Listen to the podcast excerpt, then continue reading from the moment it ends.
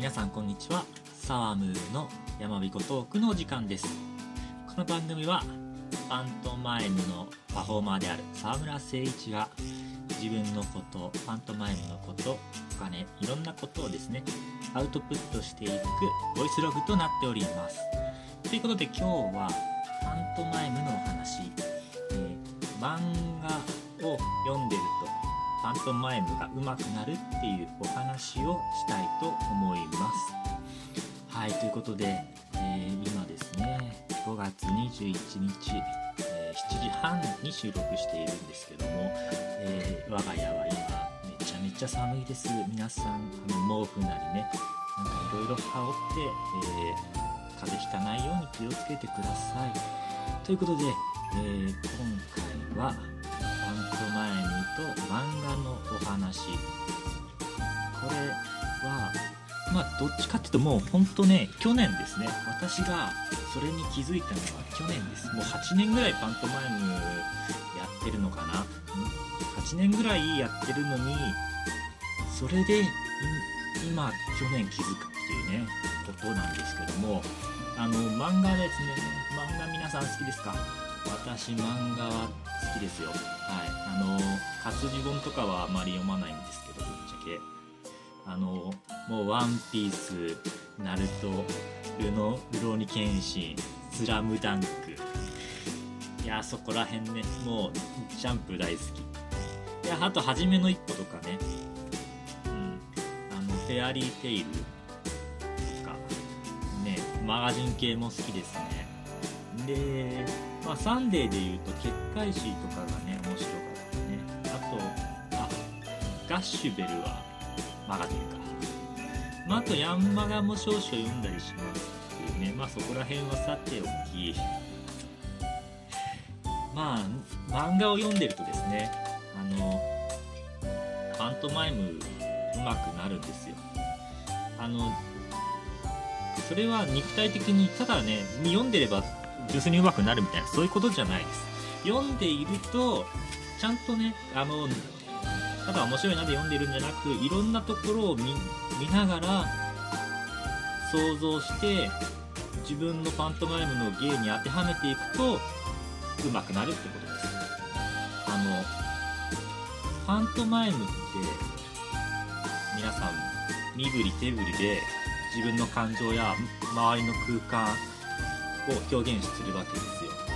それであの自分が手を緊張させたりとか視覚させたりとか固定させることによって本当は何もないのにそこに物があるように見せるっていう、まあ、視覚的違和感を与えるんですけど別にねパントマイムの人が手をね手で形作ったらそこに何か物体が現れるなんてことはないわけですよ。何もないところに何かあるように描く。舞台上で基本は舞台から発展してるものなので。で漫画あと絵画とかもそうなんですけど漫画ってもともと臨場感があったりとかあの立体感があったりとかそういうイラストとあの小回りと場面の組み合わせじゃないですか。でもあれってもともとただの紙ですよね。今電子書籍だからただの画像ですよ。あれは本当にただの紙です。臨場感なんて紙にありますかそんなね。でも紙に線とか色合いとかそういうのを描くことによって人の心に響いたりするものを生み出してるわけです。よね。何もない紙から色と線で空間を描いてるわけですよ、ね、そう考えるとパントマイムとあの絵って近くないですか？だとすると、ね、漫画の臨場感ってパントマイムに応用聞くと思いませんか？っていうことなんですけどまあぶっちゃけ理論上似てたりするんですよ。あの何かそういうさ条件があるわけですよ。あのね制限。フパントマイムの場合は見えないものを使わずにものを表現するっていう制限があって。漫画の方は立体感はないけど立体感を出すっていうそういう制限があるわけです。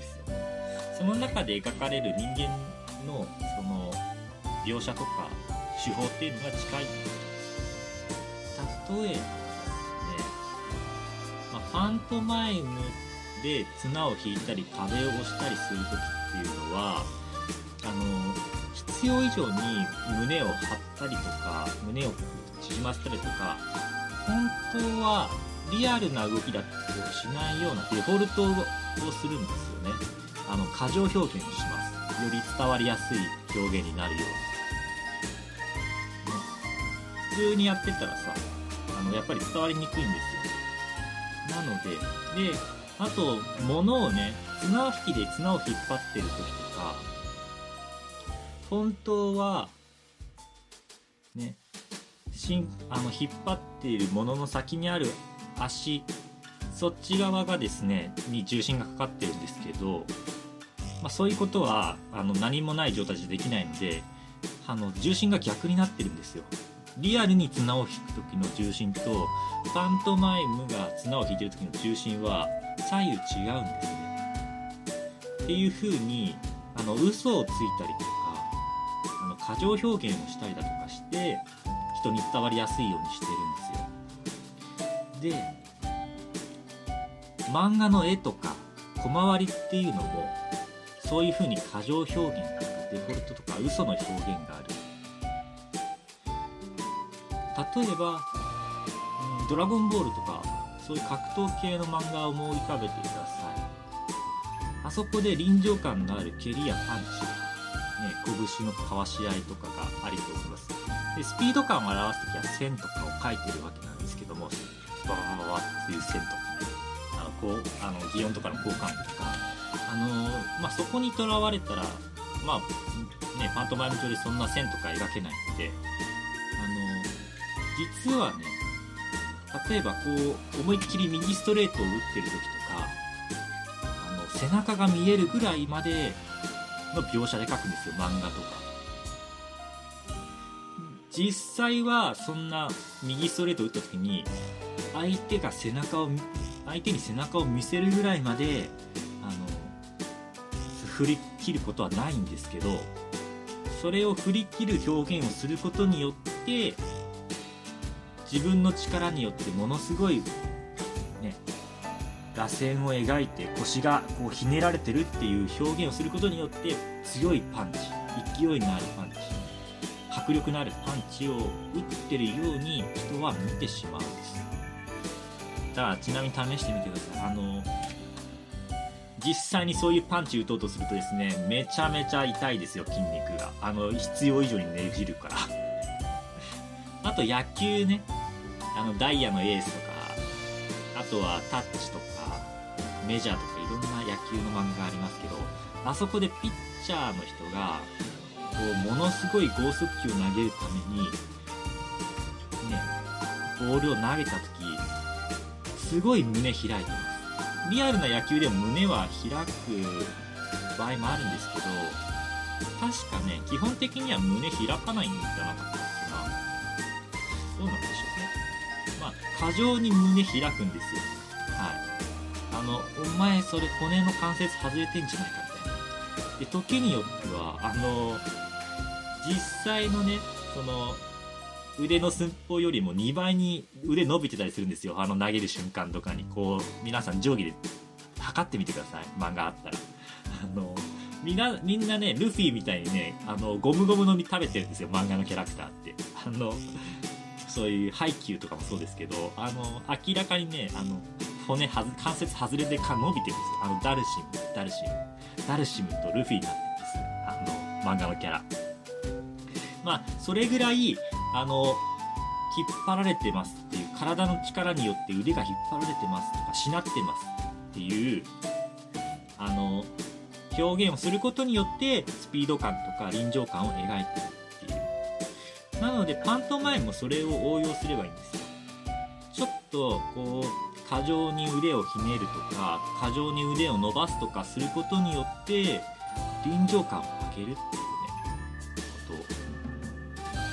それがあのパントマイムあのやりすぎはねちょっと問題がありますよ。あの見ててねいやいやいやいや嘘だってなるんですけど相手が不快にならない程度のデフォルトをかけるっていうのは間違ってはないです。あの教える立場の人にとってはあのとことんリアルを追求する人もいるんですけどやっぱりねあの舞台